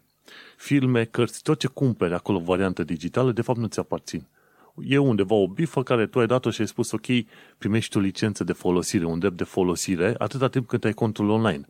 Problema care este? Dacă la un moment dat Amazon se supără și îmi închide contul, Gheaghe ce se întâmplă. Eu nu mai am acces la filmele alea, nu mai am acces la cărțile alea.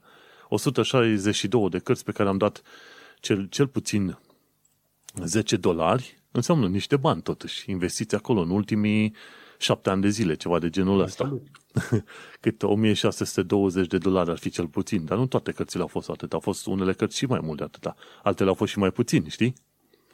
Da. Și atunci, ce se întâmplă? 162 de cărți pe care s-ar putea să le pierd dacă la un moment dat Amazon se supără pe mine. Și am scris un articol pe blogul personal, manuelcheța.com, unde am explicat de ce mi-am făcut lista asta întreagă de cărți și de ce în viitor vreau să cumpăr cărți fizice. Urăsc să am cărți fizice, dar ce urăsc mai mult decât și asta eu. este să nu, la un moment dat, din vari motive, să nu mai am acces înapoi la cărțile mele. Știi? Și da, okay. chiar am pus un link aici în, în, la Tehnocultura, conversie e-books în diverse formate. Cei de la Lifehacker, cu mulți ani de zile, au pus, mulți ani însemnând șase ani, au pus câteva informații pe site-ul lor și au explicat cum poți să-ți faci conversia de la cărțile în formatul Kindle e-book în alte formate, ca să le poți lua cu tine să te duci de acolo-acolo, știi? Și, sincer, eu cum sunt un om leneș, nu sunt sigur că o să vreau neapărat să fac treaba aia. Așa că probabil o să iau cărți fizice. Și ne întoarcem la melodie și la ideea de piraterie, la melodii, MP3-uri, ce vrei tu. Gândește-te că dacă îți faci un abonament la Spotify, la Google Play, care Google Play se închide în perioada asta și va trece la Google YouTube Music sau ceva de genul ăsta, uh-huh. tu nu, nu ai acele melodii să le asculti exact când vrei tu. Tu ești obligat să fii conectat la internet. Bine, Spotify are și o versiune de offline, așa. Dar la uh-huh. fel, dacă contul de Google ți se închide, dacă contul de Spotify ți se închide, unde sunt lucrurile tale? Nicăieri. Și Așa trebuie este. să te gândești într-un mod uh, foarte serios la ceea ce înseamnă chestia asta de proprietate în lumea digitală. Și, ok, ai putea zice că parcă nu ar merita să te gândești prea mult la direcția asta, dar eu sincer chiar cred că trebuie să ne gândim, pentru că tu investești niște bani, energie, timp, energie, uh, ce știu, uh, resurse în ceva care mai apoi nu va mai fi în, uh, să zicem, în proprietatea ta. Tocmai, de, tocmai asta este și motivul pentru care am un blog pe WordPress. Și este motivul pentru care eu scriu articole pe WordPress în loc să scriu articole pe Facebook. Sunt foarte mulți oameni care scriu fie statusuri din alea kilometrice pe Facebook, fie au notițe, note, notițe. Și este irelevant. De ce? Pentru că mai devreme sau mai târziu omul ăla va pleca mai departe de pe contul la Facebook, la un moment dat poate se va închide, se va duce pe, pe valea High Five, va dispărea, că mai devreme, asta e legea lucrurilor. și ce te faci cu tot conținutul tău, toată creativitatea ta care e lăsată acolo în Facebook. Bineînțeles, din Facebook poți să-ți iei toate datele înapoi când cer treaba asta. Vreo, ce știu, 1, 2, 3, 5 giga, 10 giga de date, în funcție de ce ai urcat tu. Dar nu este tot la fel de ușor să ajungi la fluxul tău de creativitate, să zic așa, pe cum este pe un blogul tău, pe blogul tău personal, știi? Așa e. Și de aia am blog personal pentru că vreau să dețin control asupra chestiilor care mă interesează pe mine în viața asta. Dacă pe tine nu te interesează sau pe oricare altcineva nu interesează prea tare de o anumită carte, ok, te duci pe Audible și dacă se închide contul de Audible, gata, ai ascultat cartea aia odată, ți-a fost citită de cineva și game over, știi? Dar pentru cine e interesat... Cum? Spune, spune. Pentru cine e interesat de proprietate, atunci trebuie să te gândești la, mod, la modul serios cum obții de exemplu, acele produse într-un mod în care să rămână cu tine forever and never. Și atunci, în, în ultima perioadă, m-am decis să îmi iau cărțile în format fizic. Deși e dureros, va trebui să le iau în format fizic. Deși și sunt, uite, am, ca un fel de răspuns la Amazon, a apărut un uh, magazin numit Bookshop, bookshop.org în SUA și UK numai deocamdată, care are contracte directe cu librării locale. Și atunci, în felul ăsta, ai putea să susții librările locale în loc să cumperi prin Amazon. Că am înțeles că de la Amazon nici nu trec prea mulți bani în contul uh, creatorilor de cărți, să zicem, știi? Și asta e o chestiune dure, dureroasă, știi?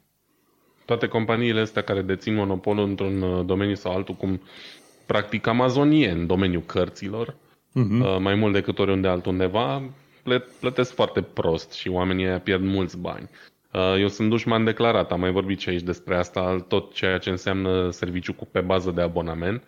Prefer da. să cumpăr un produs uh, decât să să plătesc un abonament la un serviciu, adică sunt servicii pe care nu le poți avea decât cu abonament, gen internet, Netflix, cablu TV și așa mai departe. Dar pe de altă parte, o carte sau un audiobook prefer oricând să-l cumpăr decât să plătesc lună de lună. Ei vor uh-huh. doar să te agațe ca să plătești constant și să Ok, înțeleg, folosesc serviciul respectiv destul de constant, dar după cum ai zis și tu și după cum punem problema aici, lucrul ăla nu ți aparține. Um, și nu vorbim doar de situația în care Amazon o să cadă. Presupunem că Amazon e too big to fail în momentul ăsta și nu are cum să mai pice. Uh-huh. Dar tu tot ești dependent ca dacă vrei să revii la o carte sau la un audiobook, să ai rahatul ăla de aplicație instalat, să ai cartea de respectiv, să ai conexiune la internet ca să poți descărca respectiva carte și așa mai departe. Ceea ce e o chestie care e destul de neplăcută, știi? Um, la fel cu muzica. Să... Vezi da, că la, la fel este și muzica. cu muzica. Și muzica, decât să fii abonat la YouTube Music, să plătești acolo sau la Spotify, mi se pare că poți să cumpere MP3-uri de pe Bandcamp.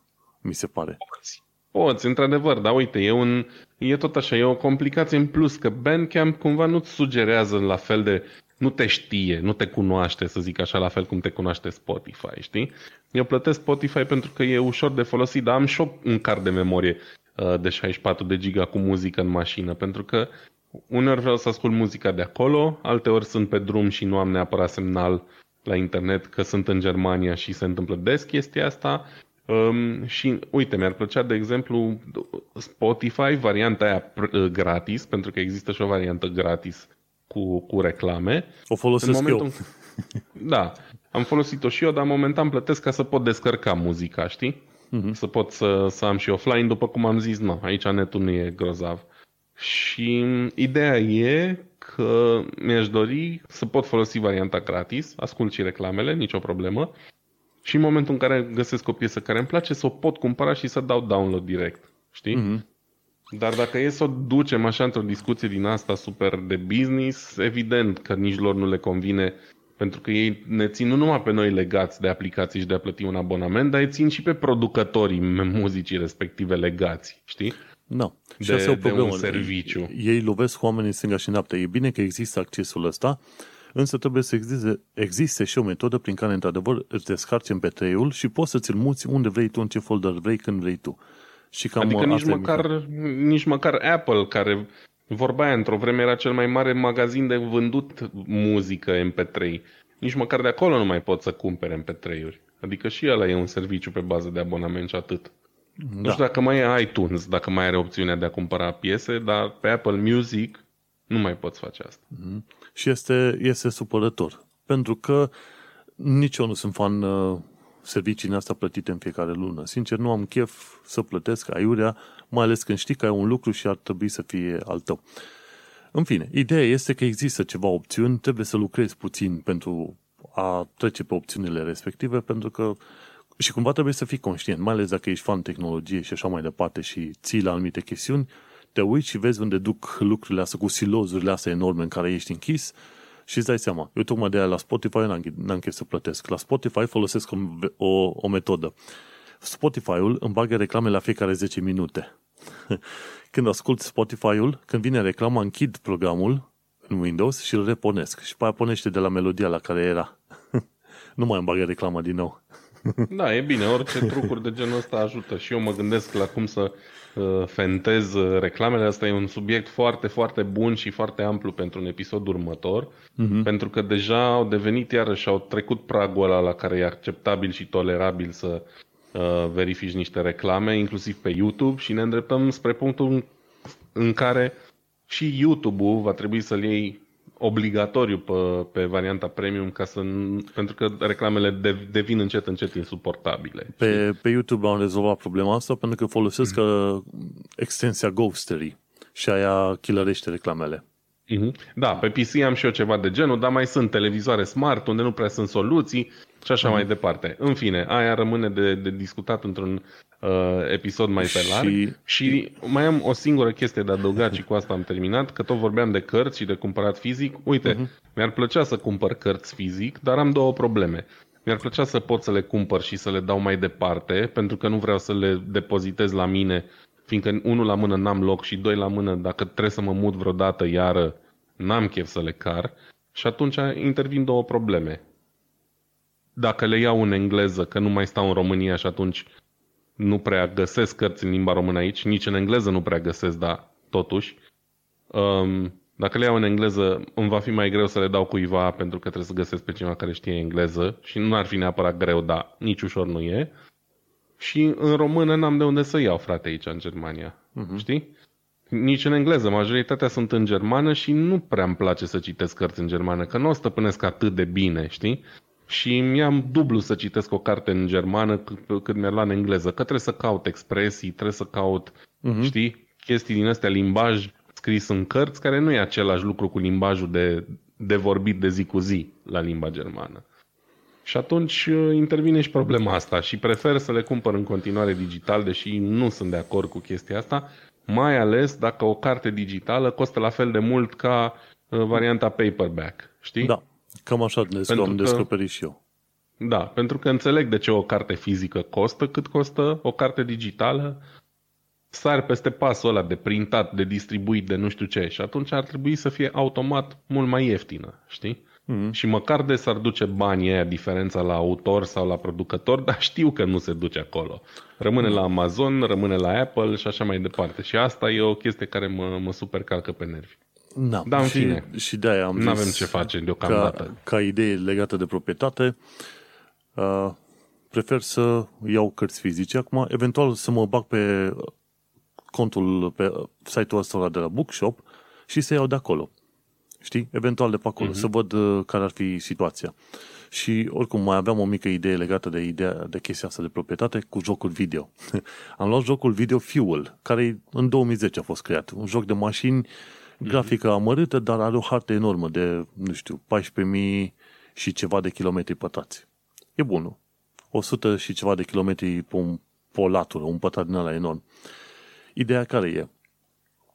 Am cumpărat jocul în urmă cu an bun de zile îl poți instala prin Steam, dar nu poți să-l joci. De ce? Pentru că are Securom DRM.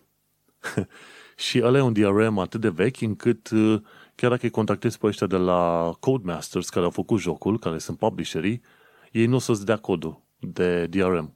O să te lase baltă. Și atunci, cu un joc plătit de mine din banii mei, m-am văzut nevoit să, uh, să mă, să-l iau prin alte surse, să-l piratez ca să-l pot juca. Și e o, e o chestie absurdă, mai ales, mai ales pe varianta de DRM. O să ajungem într-o zi să discutăm și de la. E o chestie destul de absurdă. E jocul tău și totuși nu e jocul tău. Primești un fel de licență de folosire. Dacă ți se închide contul de Steam, zi și mie câte jocuri pierzi acolo.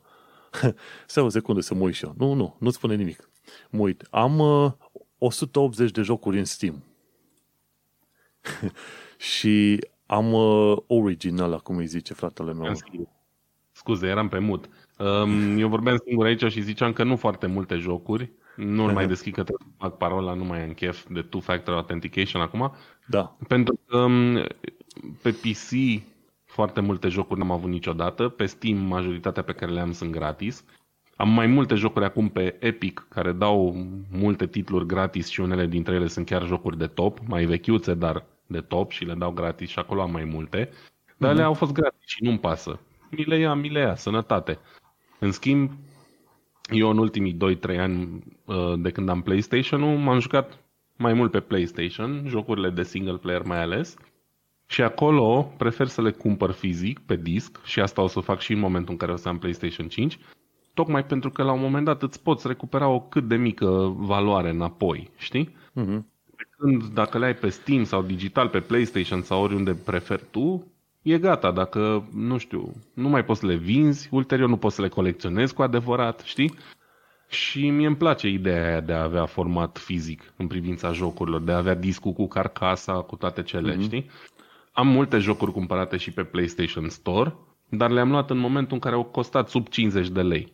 Mm-hmm. Deci am Ca să nu-ți pară rău după ele, știi, în caz de ceva. Da, nu pare rău. Am dat 50 de lei, nu știu, până cu 2-3 ani fumam, da? Un pachet de țigări era aproape 20 de lei.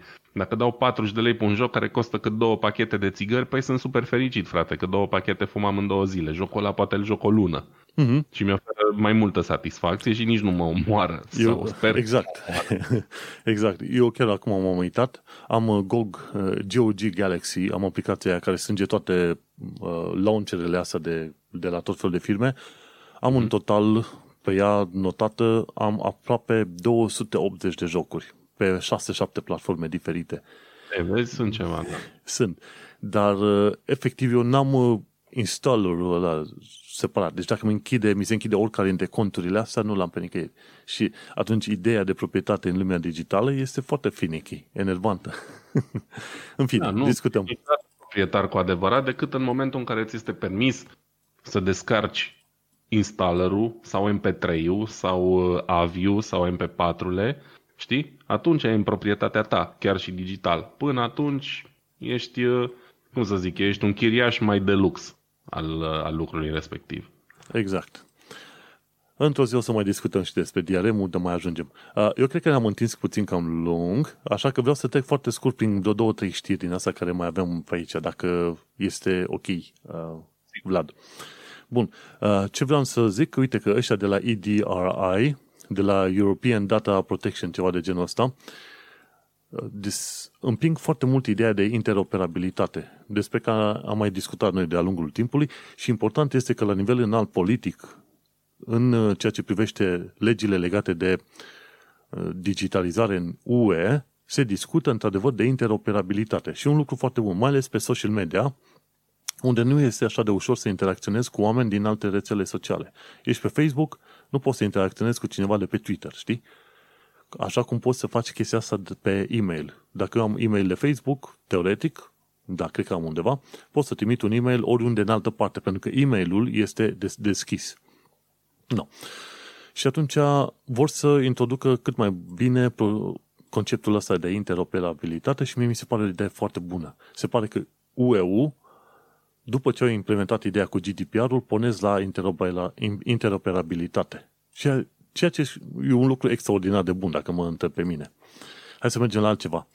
Windows 10 va elimina Flash pe bune. Adică mi se pare că suportul pentru Flash încă mai era cumva menținut în uh, Windows, dar un update care va fi lansat acum săptămânile astea îți va bloca Flash-ul pe bune. Știi că Flash înainte era folosit de un milion de oameni și pe site-uri și erai uh, virusat pe, pe toate direcțiile. și acum da. Windows, Windows-ul, Microsoft va fi ultimul care va pune cuiul în uh, sicriul Flash. Game on. A fost fain cât a durat, numai că din cauza faptului că avea foarte multe găuri din asta de securitate, a trebuit să se ducă. Game over. Mergem mai departe.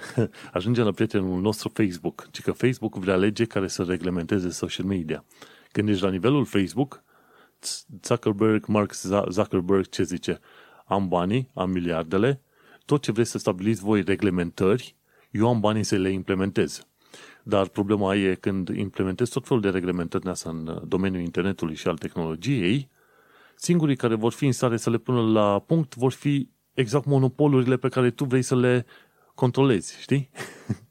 și în loc să se stabilească niște legi din astea care să creeze un ecosistem mai bun, în care și startup-urile să crească, ăștia la un moment dat o să stabilească cumva Facebook-ul în, în lege. Teoretic asta, asta vrea Facebook-ul să se întâmple. Așa cum s-a întâmplat și cu AT&T-ul în urmă cu vreo 60-70 de ani de zile. Când, la un moment dat, Congresul American a stabilit anumite reguli în urma căruia AT&T punctual trebuia să funcționeze. Practic, au făcut o lege specială pentru AT&T și au asigurat rolul de monopol acolo. Facebook vrea să repete exact aceeași poveste. Și de aia nu mare fan. Lester, Lester, să știi. Și uh, sper să nu iasă să nu se facă niciun fel de reglementare în asta legată de social media, toate cele, să rămână niște legi legale, pardon, generale legate de internet. Altceva, Wired, rețele neuro, neurale, neuronale, neurale, pardon, care ne ajută să înțelegem creierul uman. Două cuvinte despre asta din partea ta. Um, da, există conceptul ăsta de, de rețele neuronale, neurale, care fix pe asta baze, se bazează cumva, pe a crea niște rețele care funcționează cumva uh, apropiat de cum funcționează creierul uman. Și componentele astea interconectate um, sunt doar niște modele simplificate ale unor neuroni, da? sunt modelate uh-huh. după neuronii creierului uman, se numesc perceptroni, un nume uh-huh. foarte pretențios și din viitor așa. Și uh-huh. uh, acum cu cele mai noi rețele neurale se încearcă descifrarea modului în care funcționează creierul uman, da? De exemplu, modul, a modului în care se formează o imagine în creier. Tu uh-huh. o vezi cu ochile, îți ajunge în creier sub formă de impulsuri electrice, chimicale, bla bla, și uh, uh-huh. se formează imaginea în creierul tău. Și ei vor să vadă exact care sunt pașii și mecanismele și unde se formează aceste procese, sunet, imagine și așa mai departe, pentru mhm. ca pe viitor să poată crea implanturi cât mai bune și mai eficiente pentru oamenii cu probleme de vedere, cu probleme de auz și așa mai departe. Deci, efectiv, să le redea oamenilor ăstora simțurile astea. Deja există. Um, Trebuie doar să mai de... lucreze, da. Da, numai că nu sunt bazate pe rețele neuronale, sunt bazate pe tehnologii mai vechi și mm. um, nu sunt la fel de, de bune cum Oricum, vor se, să... se va ajunge acolo într-un, într-o sută de ani de zile chiar ajungi la un moment dat să creezi chiar o, simula, o simulație. Poate chiar mai repede, cine știe, da. Da, oricum, eu, eu ca orientare din asta, să zicem, tehnologică, sunt, sunt cumva fan în stilul ăla cyberpunk, știi? Un, cumva să te duci mai departe de ideea de cyberpunk, să ajungi la ideea de, de post-human, știi? În care, într-adevăr, da, în care, într-adevăr, te interesează să te uiți la creierul uman și atât, nu la bagajul biologic din jur. Și la un moment dat să muți creierul uman într-un robot sau așa mai departe. Deci, eu cumva ca orientare tehnologică și asta, mergem foarte în viitor, eu sunt pe ideea de post-human stuff, știi? și o să ajungem și pe acolo și asta probabil cu rețelele neurale, neuronale, o să fie cumva foarte bine în direcția 50-100 de ani, ce vrei tu mai departe. Mm-hmm. Uh, cred că din toate astea ce mai rămas, cred că vorbim mai de hidrogeneria de la Olanda și ultima chestie de la Blipping Computer și cam cu asta pe ziua de astăzi. Um, uh, da. Bun, păi hai să vorbesc despre hidrogenerie rapid. Uh-huh. Um, Shell a deschis uh, o stație de alimentare cu hidrogen, i-am zis eu așa fain hidrogenărie, um, undeva în apropierea Amsterdamului. Este, cred că, una din primele uh, stații de genul ăsta de pe teritoriul țărilor de jos. Și uite, culmea e deschisă tocmai de, la, de cei de la Shell, care și-au uh, câștigat notorietatea și existența până acum cu produse petroliere. Um, și asta uh-huh. înseamnă că Shell se uită deja către viitor și își dă seama că nu o să meargă la nesfârșit uh, vânzarea de benzină și motorină și au început cu pă, să lanseze stații de alimentare cu hidrogen. Atâta. E o Foarte... chestie importantă faptul că au început să se reorienteze deja. Păi, stai să dacă dai o anumită lege la un moment dat și obligi fiecare benzinărie să ofere charging pods și fueling pods pentru hidrogen, cred că deja o să fie mult mai avantajat, știi? Sunt zeci, ai infrastructura, deja există acolo, știi? Ai stațiile alea de alimentare. Dacă mm-hmm. obligi toate să aibă extra chestii, pe prețul benzinărilor respective, nu subvenționat de stat cumva, se poate da o mică subvenție pe acolo, la un moment dat uh, poți să aduci viitorul mult mai aproape de noi, știi? Și asta e o idee foarte bună. Da. Și toate chestiile astea, toate firmele care au uh, benzinării ar trebui să-și dea seama că de la sine puterea ar trebui deja să pregătească chestiile astea fără să vină legea. Că legile vor veni Absolut. foarte curând. Și ultima idee pe astăzi, GitHub, repozitorul, site-ul unde ai tot felul de repozitoare din asta de cod, uh, te va bana dacă repostezi un repozitor pentru YouTube Downloader. Sunt foarte mulți oameni care au folosit de-a lungul timpului YouTube Downloader să ia filme de pe YouTube. Melodie, emisiuni, mm-hmm. ce vrei tu, dar uh, YouTube Downloader a fost folosit foarte des pentru chestiuni legale. Vrei să iei o emisiune care, în mod normal, este publică, gratuită, ce vrei tu, dar e pe YouTube și atunci folosești YouTube Downloader. codul, sursa al YouTube Downloader este pe GitHub.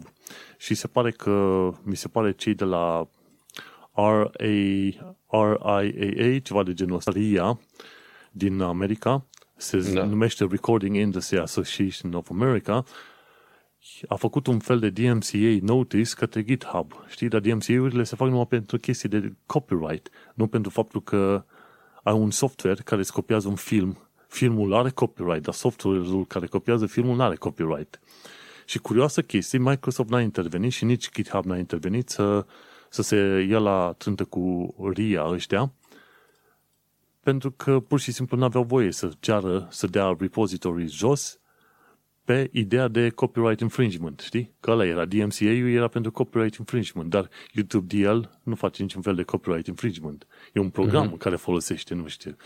Și teoretic GitHub se pare că vrea să-i, uh, să fie mare prieten cu ăștia de la RAAA și dacă tu faci un fork sau repostezi repo-ul pentru YouTube DL, o să ai contul de GitHub banat.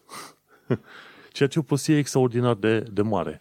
Și probabil că GitHub, dacă nu era cumpărat de Microsoft, probabil că GitHub se lua la trântă cu ăștia. Dar acum fiind cumpărat de Microsoft, probabil vrea să fie prieten cu prietenii Microsoft. Nu știu de ce. Mm. Dar este o veste foarte tristă. Așa că dacă vrei să ai codul tău sursă hostat undeva în mod, și este folosit chiar și pentru piratare la un moment dat, în mod sigur nu poți să-l pui pe GitHub pentru că GitHub o să ți-l dea jos. Și cam cu asta terminăm pe ziua de astăzi. Ne-am întins iarăși la ore și 40 de minute. Cum ne chinuim, oricum ne învârtim, tot ajungem la ore și jumătate, dar eu mă gândesc că informațiile și, să zicem, mica noastră analiză cu ghilimele de rigoare este cât de cât utile, nu? Mai ales pentru cei care sunt fani știri.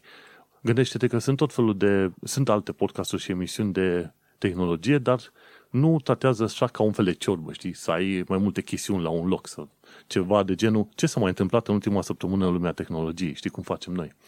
Și eu da. cred că e un mix frumos de informații, comentarii, discuții. Așa zic și eu, mi-ar plăcea să aflăm și niște feedback de la ascultători. Deci nu vă sfiți Reddit, uh, nu știu, ne găsiți uh, YouTube. pe site-urile noastre, pe YouTube, uh, dați acolo un semn și spuneți-ne, vă place formatul, nu vă place, la ce ar trebui să mai lucrăm și încercăm să ne adaptăm. Da, oricum, în momentul de față cât avem? Cam 100 de ascultători în fiecare săptămână e binișor. În timp vom avea mai mulți. Până una alta, aici punem punctul pe Vlad. Unde îl găsim? Um, pe mine mă găsiți pe diasporacast.com cu podcastul meu dedicat românilor din diaspora și um, mai vreau să fac niște reclamă dacă tot e perioada de shameless plugs. Uh-huh. Um, nu o fac neapărat că ne apropiem de sărbători, dar cum de sărbători oamenii sunt în general mai buni, vreau să vă recomand să donați, frate. Cui credeți uh-huh. voi, cui vă simțiți voi ok, Uh, uite, reclama de astăzi merge către dăruieșteviață.ro, nu e reclamă că nu primesc bani, uh-huh. dar oamenii ăștia încearcă să facă um, un spital pentru copii și aproape au reușit. Um, donez și eu la ei și vă recomand să intrați acolo, dăruieșteviață.ro într-un cuvânt, să vedeți uh, cu ce se ocupă și dacă vă place puteți să dați acolo niște bănuți, începând cu 10 lei, cât vă lasă inima. Și în general donați, mai ales în perioada asta grea pentru uh, unii oameni, donați uh, către frații voștri români, găsiți voi cu siguranță un, uh, o chestie, o cauză care să vă atingă și din câți bani aveți, încercați să dați și altora. Atât. Cool, foarte bun. Cum, cum era site-ul ăla, dăruieșteviață.ro? Exact. Cool. No, și pe mine mă găsiți pe manuelcheța.com, unde am blogul personal și e și podcastul Un Român în Londra, tot pe acolo îl găsiți. Până una alta, acesta a fost podcastul Tehnocultura, episodul 6, supranumit pe o frunză digitală. Acum cred că înțelegi ce înseamnă frunza asta digitală. Ești în batea vântului. și până una alta, noi, noi am vorbit despre chipuri grafice, Intel, proprietate în lumea digitală, mașini electrice și internet în spațiu și pe pământ. Nu uita să ne cauți pe iTunes, Podbean, YouTube și pe Reddit. Până una alta, Vlad Bănică și Manuel Cheța vă salută. Pa, pa! Ciao!